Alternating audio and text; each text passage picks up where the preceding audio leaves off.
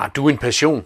Og drømmer du indimellem om at gøre din passion til din levevej? Hør med i denne podcast, hvor jeg taler med Jakob Højbigel fra Skatebro, der har udlevet sin drøm og gjort sin passion for at skate til sin levevej.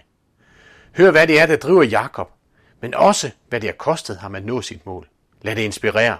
Måske Jakobs historie er lige det skub, du skal have for at finde modet til at gå efter din drøm. Velkommen til Grifer Podcast om alt det, der giver dig god arbejdsløst.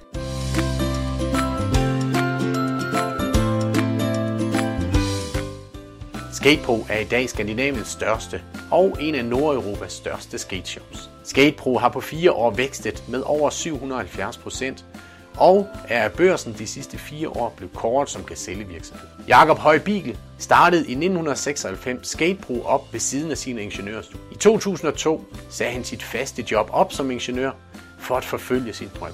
Sikkerheden og trygheden i det gode job og den faste indkomst blev lagt på hylden til fordel for at forfølge sin drøm om at gøre sin passion til sin levevej. Velkommen til Krifa Podcast. Altså, jeg hedder Jakob Høj Bigel, og øh, jeg er gift og har tre børn. Øh, Skatepro er noget, jeg har lavet i mange år. Oprindeligt var det bare et studieprojekt, et hobbyprojekt, øh, helt tilbage i, i slutningen sidste halvdel af 90'erne. Så øh, sammen med en studiekammerat, så lavede vi det. Og så i stedet for at have studiejob på en tankstation, så, så passede vi den her webbutik her. Ret hurtigt så blev det mig selv, der overtog den, fordi han, øh, han havde lidt mere travlt med at komme igennem uddannelsen, end jeg havde, og, og, og, og fik et spændende job. Så, øh, så, så passede jeg den selv nogle år, mens jeg selv brugte nogle, en del flere år på at få min uddannelse færdig. Og, og så endte jeg faktisk med at blive uddannet ingeniør og komme ud og fik et rigtigt arbejde, hvor jeg kom i en amerikansk virksomhed med, med hele det corporate setup, der er sådan et sted. Og der holdt jeg i lidt over et halvt år. Øh, så var min iværksættertrang for stor. Og så, øh, og så brugte jeg simpelthen min interesse for det her øh, skating og skatepro til at sige, så vil jeg gerne prøve at gøre det. Hvad er det, I sælger? Vi sælger løbehjul, rulleskøjter, skateboards. Øh, det er ligesom kernen i det, vi sælger. Men øh, så sælger vi også alt, hvad der er tilbehør til. Beskyttelse, hjelme, reservedele, hjul, kuglelejer. Og så er vi faktisk begyndt på, på vinterudstyr også. Øh, isskøjter, øh, ski og, og snowboards. Øh, og alt, hvad man kan så finde af, af produkter midt imellem der. Øh, vi kan godt lide at have sådan nogle sjove ting også. Hvad er, hvad er din vision med Skatepro? Jamen oprindeligt så var det egentlig bare at, at, at kunne leve af det. Og, og måske endda leve af det, sådan, så jeg ikke behøver at gå på arbejde hver dag, når jeg har lyst. Så kunne jeg for eksempel sige, at i dag vil jeg ud og surfe eller tage ud og skate, og så kørte det videre uden mig. Så det var den oprindelige vision. Og den blev så opfyldt for nogle år siden.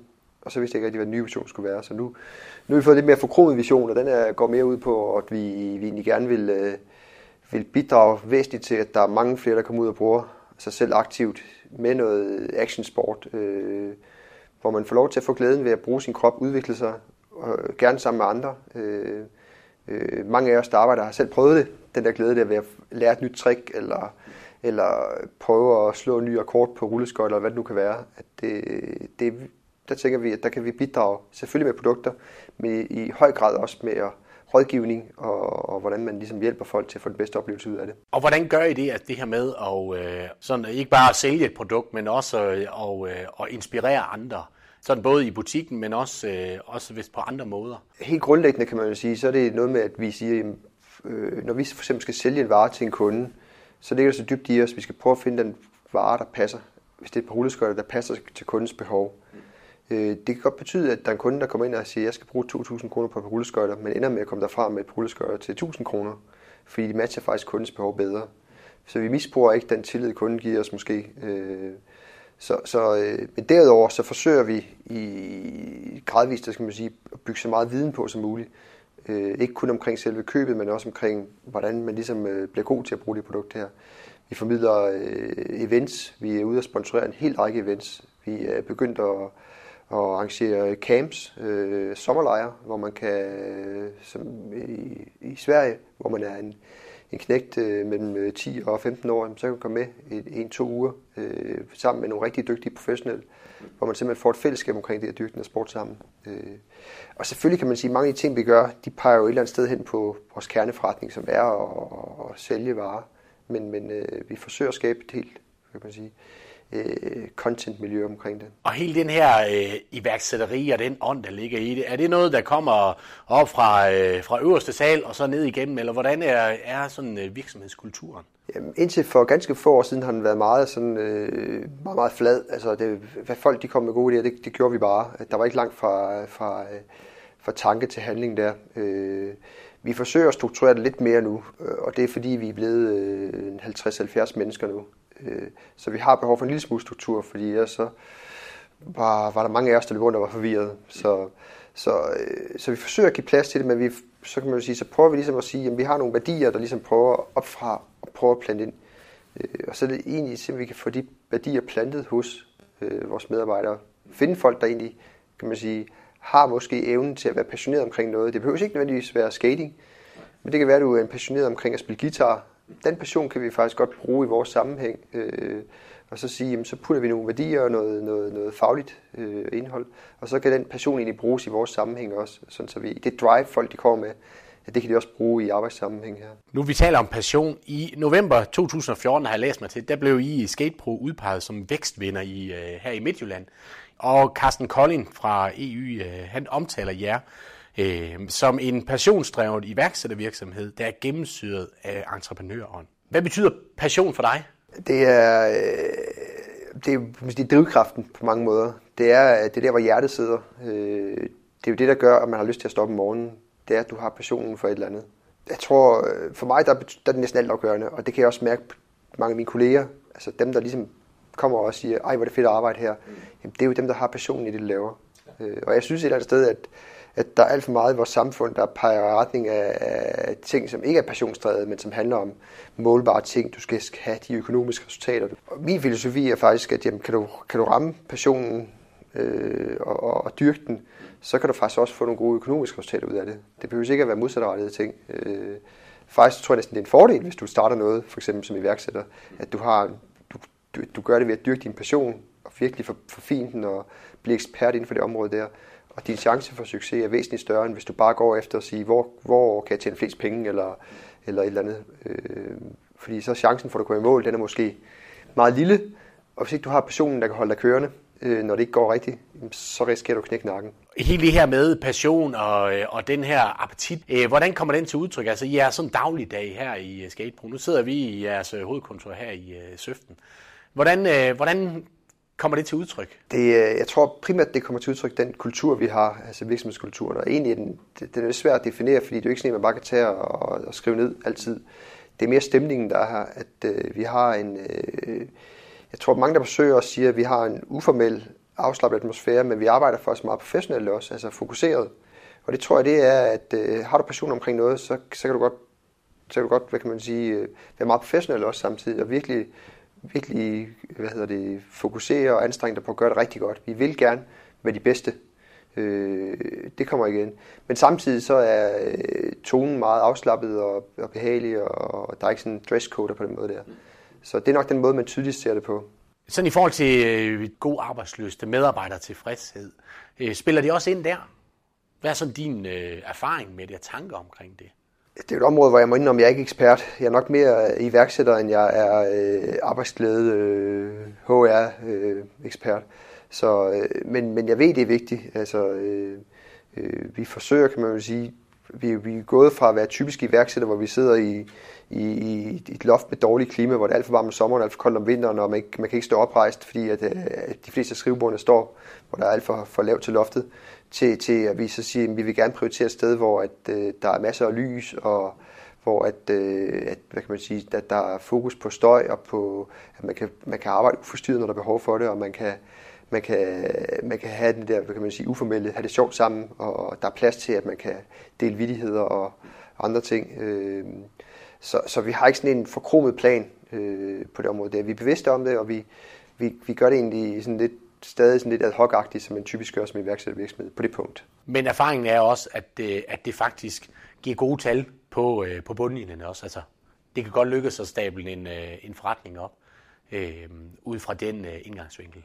Lige præcis. Så, så forsøger vi også at lave kan man sige, nogle helt konkrete tiltag, hvor vi siger, at vi, vi, vi, vi forsøger at gøre noget af vores øh, firmafester, julefrokoster, sommerfester, og vi øh, inviterer medarbejderne med til Berlin Marathon hvert år, øh, hvor med øh, formålet at løbe rulleskøjter Berlin Marathon rundt, dem der har lyst, ikke også, og, og, og holder nogle, kan man sige, nogle arrangementer, og, og faktisk underbygger vi også, at der er en del medarbejdere, der mødes hver uge og skater sammen, Øh, og det, det, øh, kan man sige, det forsøger vi egentlig også at opfordre til at sige. Det, det er en del af at være sammen. Det behøver ikke altid være styret af, af mig eller af, af ledelsen i virksomheden. Vi skal også give rum for de ting, hvor folk selv finder på noget. Og, og man kan sige, et godt eksempel er den skatepark, vi har lige udenfor her. Det er jo ikke min idé, at vi skulle have en skatepark. Det var en medarbejder, der sagde, ej, der, der er simpelthen ikke særlig mange gode skateparks her i Aarhus, så vi er alligevel ved at være så mange, der skater her i Aarhus.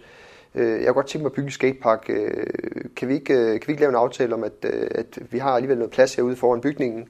Jeg vil gerne bygge meget af den selv. Så sagde jeg, det lyder som en god idé. Hvis jeg nu betaler alle materialer, og vi er som hjælpes lidt med at bygge det, skal vi så ikke bygge en skatepark? Jo, det gør vi så. Og det engagement og ejerskab, som nogle af de medarbejdere har i den her skatepark, er jo helt fantastisk. Og, og, og det er en, som kan man sige, det, nu er det ikke kun en, som medarbejderne får glæde af, nu er det noget, alle får glæde af. Øh, fordi det handler ikke kun om medarbejdere, det handler også om, for mig meget om de kunder, vi er i kontakt med. Kunderne, det er virkelig en del af vores kan man sige, store organisation. Så I ser dem faktisk som, ja, som, øh, som medspillere, og ikke bare nogen, I skal trække nogle penge ud af? I høj grad, i høj grad. Det er, øh, vi bruger ordet ambassadør også nogle gange, at øh, den vigtigste markedsføringskanal, vi har, det er faktisk de kunder, der, der forhåbentlig har fået så god en rådgivning og service, at de har lyst til at fortælle alle deres venner og naboer og legekammerater og, om, om den oplevelse, de har haft. Øh, og det, det, er, det, kan man sige, det er den udvidede del af vores, hele vores organisation. Nu skal vi kigge lidt øh, bagud, øh, Jakob. Det kunne jeg godt tænke mig. Øh, og dykke lidt ned i, jamen, øh, du har talt lidt om det, øh, sådan vejen til, at du, øh, du tog springet til at, øh, at ville gå selvstændig. Så, men hvordan, øh, da du tog det valg, hvordan reagerede dine øh, omgivelser i forhold til det? Det store spring, det var der nok der i 2002, hvor jeg sagde mit job op og sagde, nu skal jeg leve det her fuldtid. Fordi på et tidspunkt kunne jeg ikke leve det fuldtid. På det tidspunkt øh, havde jeg en kæreste, som så er min, min, øh, min hustru nu. Øh, og hun, øh, jeg tror, hun var lidt, øh, lidt bekymret, fordi hun godt se, at det kunne ikke rigtig leve af det her. Så, så der var en vis bekymrethed. Øh, og samtidig var nogen, kan man sige, jeg havde en ingeniøruddannelse, og mange af mine studiekammerater, de havde sådan nogle rigtige jobs. Og det der med at have en skateshop, det var ikke ligesom et rigtigt job, og slet ikke med ingeniør. Så, så der var en vis portion skepsis. Øh, og hvad kan man sige, min hustru lavede en enkelt regel, det var, at jeg ikke skulle tage noget gæld ind i virksomheden. Og det synes jeg, ah, man kan jo ikke rigtig starte op uden. Jeg, jeg må indrømme, jeg er ikke så god til at spare op, så jeg havde ikke en opsparing, så jeg kunne ikke rigtig, øh, jeg kunne ikke rigtig sådan køre fuld gas øh, med, med, med virksomheden. Så det lærte mig at, hvad kan man sige, at, at være fornuftig med økonomien. Øh, jeg respekterede min hustru rigtig meget og gør det stadigvæk. Og jeg tog den regel til mig og sagde, okay, vi skal faktisk ikke, vi skal ikke, vi skal ikke lade vores virksomhed være drevet af, at vi, vi, vi låner penge for at kunne drive den. Øh, og det gjorde at så, at jeg fik en god, sund økonomisk holdning til det fra starten af. Det gjorde så, at virksomheden voksede langsommere i starten. Det kan man jo så sige, jamen 2002, og så gik der jo faktisk øh, omkring øh, fem år, før den første fuldtidsansatte ud over mig kom med. Det er jo faktisk meget lang tid at vente, og det skyldes blandt andet den her meget langsomme måde at gøre det på. Der var en vis portion skepsis, kan man sige, der skulle overvindes. Så. Hvad med, hvad med i dit eget øh, hoved? Fra at gå fra at øh, have taget en øh, lang uddannelse og, og, øh, og måske se sig selv som, øh, som den her karrierestig, du har trådt ind på. Øh, gjorde det noget for dig selv? Det var klart, det var jo et mega afsavn. Jeg skulle sælge min, min, øh, min dyrebare bil øh, og, og, og gå meget ned i løn og så videre og gå ud i usikkerheden. Men samtidig så havde jeg det der, og det tror jeg, at mange folk de har den der, de kan godt mærke i maven, om de har den der trang til at tage springet. Og, og når jeg snakker med mange iværksættere eller potentielle iværksættere i dag, så er det også noget med, hvor lang tid vil du gå og ærge over, at du ikke gjorde det. I dag, der kan jeg faktisk se, at det var faktisk godt tidspunkt, jeg gjorde det, fordi det var, det var øh, mens jeg var nyuddannet og ikke havde så mange omkostninger i, i, i livet. Øh, nu er jeg blevet 15 år ældre måske, øh, og, eller næsten 13 år ældre. Øh, Øh, og mange af dem, som jeg snakker med nu, de har måske allerede vendt sig til en livsstil, hvor de får masser af, af en høj indtjening. Og for dem at snakke om at være iværksætter, det har meget større konsekvenser. Øh, så så øh, på lige, lige på det tidspunkt, der havde det ikke sådan en stor konsekvens for mig, netop fordi jeg ikke havde vendt mig nu til at have en høj indkomst, eller, eller endnu vigtigere, jeg havde ikke vendt mig til at have høje leveomkostninger. Men hvad har det kostet dig, sådan, øh, sådan hvis du ser tilbage på den rejse, du har været på nu? Specielt de første mange år der, der var, det, der var der mange øh, frustrationer, og jeg var også ved at give op nogle gange og tænkte, det her det bliver aldrig til noget, og, og, og øh, det her det kan jeg ikke leve af. Altså, man kan ikke leve af en, en månedsløn på et par tusind kroner om måneden, tænkte jeg. Øh, så der måtte jo ske et eller andet. Så det har kostet mig afstand, så har jeg så også arbejdet rigtig meget nogle år, øh, specielt der i starten. Altså, fordi du er kun dig selv typisk til at få det helt op at køre. Du skal lære utrolig mange ting om alle mulige ting, og, for, og du skal være både økonomiekspert og markedsføringsekspert og salgsekspert og IT-ekspert og, og øh, administrationsekspert og alle mulige ting på en gang, og alt skal man lære. og dengang synes jeg, at det er så kun de der cirka 13 år siden, der var ikke så mange tilbud som så iværksætter. Man kunne ikke gå, der var ikke så mange iværksætterkurser og sådan noget lignende, så, så meget at det var at sidde i telefonkø ved skat og spørge og, og, og forsøge nogen, man kendte, der havde prøvet noget at spørge dem. Så det var lidt hårdt de første år. Hvad, hvad gjorde, at du, øh, du blev ved? Passionen, tror jeg. Det var, at jeg, og pludselig havde jeg, jeg ville gerne vise over for mig selv, og måske også over for omverdenen, at jeg ville gerne lykkes med det her. Og så havde jeg også nogle, hvad kan man sige, nogle, nogle, øh, nogle grundlæggende tanker omkring, at jeg var meget fascineret af hele internettet dengang. Øh, de muligheder, man havde. Det var jo lige efter IT-boblen sprang og så videre, og, eller lige omkring der også. Så jeg kunne bare se, at der var, øh, og der kan man sige, der, der går måske lidt ingeniørnørd i den der, ikke også? Jeg kunne se, at man kunne lave nogle ting, hvor man kunne skalere det ud til internettet. Hvis man lavede noget smart noget for en person, så kunne man jo ramme millioner af mennesker via internettet potentielt set.